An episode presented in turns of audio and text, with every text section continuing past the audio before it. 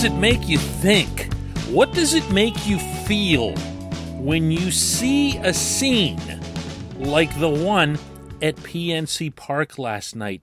What do you do with that? Good morning to you. Good Thursday morning. I'm Dan Kovacevic of DK Pittsburgh Sports, and this is Daily Shot of Pirates. It comes your way bright and early every weekday. If you're into football and or hockey, I also offer up daily shots of Steelers and Penguins right where you found this. Pirates 5, Reds 4. Score doesn't do it justice. Attempting to describe the ninth inning overall won't do it justice. Going stride by stride with Wilmer Difo as he sprinted from second base to home plate without having another concept ever pass through his cranium.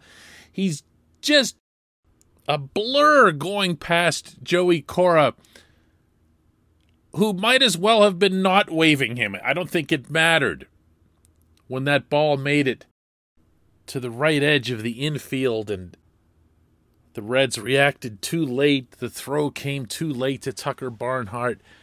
Difo's head first, face first into the dirt. Jacob Stallings is standing there jumping up and down. Ben Gamel leaps out of the dugout, his hair flying everywhere. And it's all happening on Roberto Clemente Day in front of the Clemente family up in the box. And the scene was so. Boy, for somebody who's paid to come up with words for a living, I, I'm gonna I'm gonna whiff on this. I am. It didn't matter that there were hardly any fans there. It didn't matter that there was hardly any impact on the Pittsburgh season, to say the least. It was really, really something. It was the kind of thing you're not easily going to forget. And you want to hear something crazy? Let me find these numbers here for you. This is this is just wild. Okay, the Pirates have now won. Listen to this. 54 games this year. Okay? Nobody's throwing a parade for this. They've won 54 games. Out of those 54 wins, 28 of them have been by comebacks. More than half. More than half of their games have been by comeback. And you say, all right, well, of course, I mean, that's. You're always going to have to rally to win when your pitching sucks and whatever else here. Uh, fair point. Fair point. Out of those 54 wins, nine of them have been walk offs. If it feels like there's been a really odd balance between the number of times the casual baseball fan could go like an entire week without noticing that the Pirates exist, meaning in Pittsburgh. And once every like few days or so, there's one of these usually here at PNC Park. That's because it's actually been the case. Is that a fluke? Is that some, you know, bizarre anomaly? I, I, guess to some extent everything is in baseball. You could go through that ninth inning last night and say, all right, well, you know, Difo opens the inning with what really should have been a pop up. Cincinnati's left fielder overruns the ball. Looked like it was going to go foul and ends up staying into fair territory. All right, that's that's just luck. Whatever. Difo hustles through the whole thing. He ends up standing on second base. That part's not luck. That part's fundamentals. But that part at the very end, that's not luck. That's awareness, that's hustle, that's passion. There was a camera shot that I saw later from downstairs at the dugout level of Joey Cora, of course, the third base coach of Puerto Rican descent. After Difo scores sprinting toward the dugout because the coaches never participate in all that jumping around and everything. And he's got this massive smile on his face and his fist is pumping. And you never know where they are in the standings. You'd never know where they are in the standings. I'm not going to inflate this. I'm not going to sugarcoat this. 54 wins is wretched. It's a horrifically bad season. It'll make history for all the wrong reasons. So I'm getting all of the obligatory disclaimers out of the way before I offer that there's something positive to be said about a team that has done this an awful lot this season when they very easily could have folded up in what, mid May?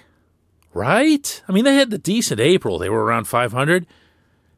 By about mid May, you could have just closed up shop, figuratively speaking. I'm not even so sure that many people around here, certainly not the more cynical ones, would have minded all that much. I'll bet there's a significant percentage of the more casual fans in Pittsburgh who would see the highlights from a game like last night and the way it ended and say, What is wrong with these guys? What are they doing?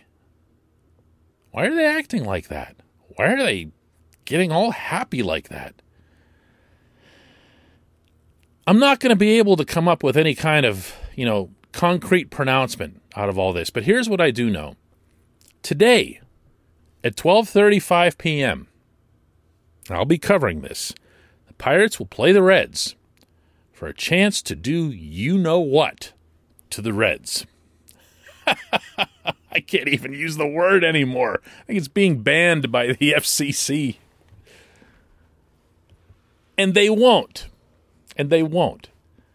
Because the pitching matchup is absurdly lopsided. I would tell you who's pitching for the Pirates, and I was actually told, and I've already forgotten his name. It'll be his first start. So I swear I forgot his name. What do you want me to do here? But when the Pirates lose this game and don't get this sweep, they will still have taken three straight series to this point.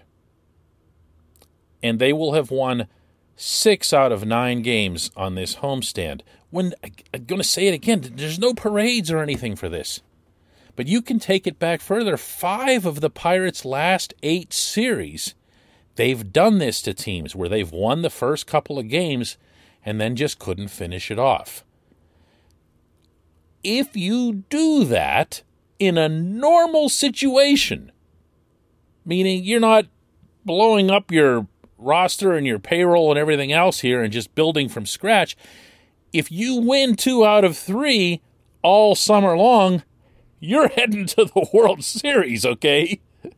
So, this is not something that the Pirates should be intrinsically embarrassed by, meaning this sweep thing. It's gonna stink when they lose today, I'm sure, but it doesn't wipe away the two wins that come before it and that have consistently been coming before it. And if you go over the course of the season, because today will be the 14th time they lose with a chance to sweep. If you go over the full season, you'll see there were some really, really good teams in there that the Pirates did this to. Notably, twice to the Giants, once in Pittsburgh and again in San Francisco. The Giants, of course, owning the very best record in the majors. And I still don't know what it means or how anybody should feel about it because most of these guys won't be here whenever, you know, things get serious and you're seeing a whole lot of Ben Gamel and Yoshi Tsutsugo and Wilmer Difo, and you're not really sure what the heck to do with it. But at some point or other, and this is something I've been stressing a while now, the culture has to come into place. First and foremost through fundamentals, and second through a passion for winning. I've seen the fundamentals this year.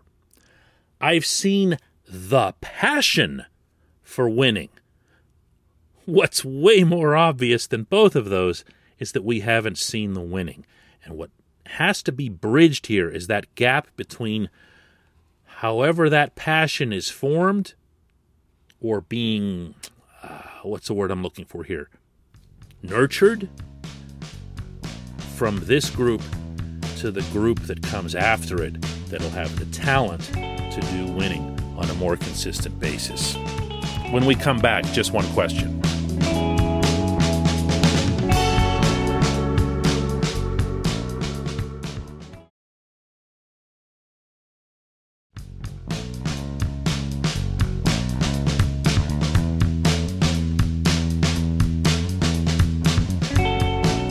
Back. It's time for just one question, and that's always brought to you on this program by the good people at the North Shore Tavern, directly across Federal Street from PNC Park. Open and eager for your business, not just on game nights like last night or game days like today, but also when the Pirates are out of town. And that's where they're about to be, beginning with a swing through Miami this weekend, then on up to Cincinnati, and then across to Philadelphia. It'll be their longest road trip of the year 10 games. If you want to watch baseball with like minded souls, North Shore Tavern is for you. It's a pure baseball place, front to back. North Shore Tavern, right across Federal Street from PNC Park. Today's J1Q entry comes from Dave Gormley, who asks Do you also keep Wilmer Difo around next year? Dave, of course, is sending this my way after Difo's heroics last night.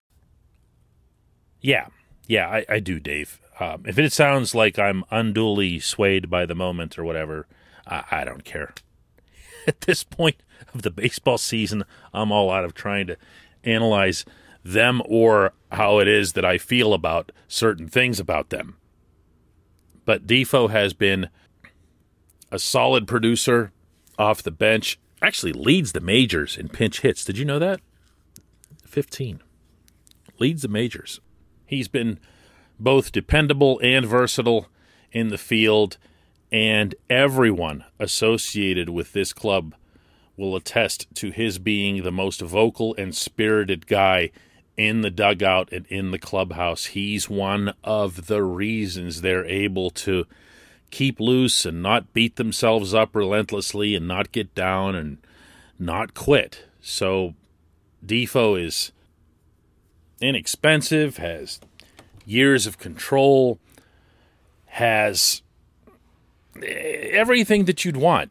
The same way, and I'm sure this is why you're asking this, Dave, that I've been gushing about Ben Gamel and, you know, continued to do that yet again with the outstanding work that he did uh, in left field and also at the plate last night. The same way I feel about Gamel is really easily applied to Difo.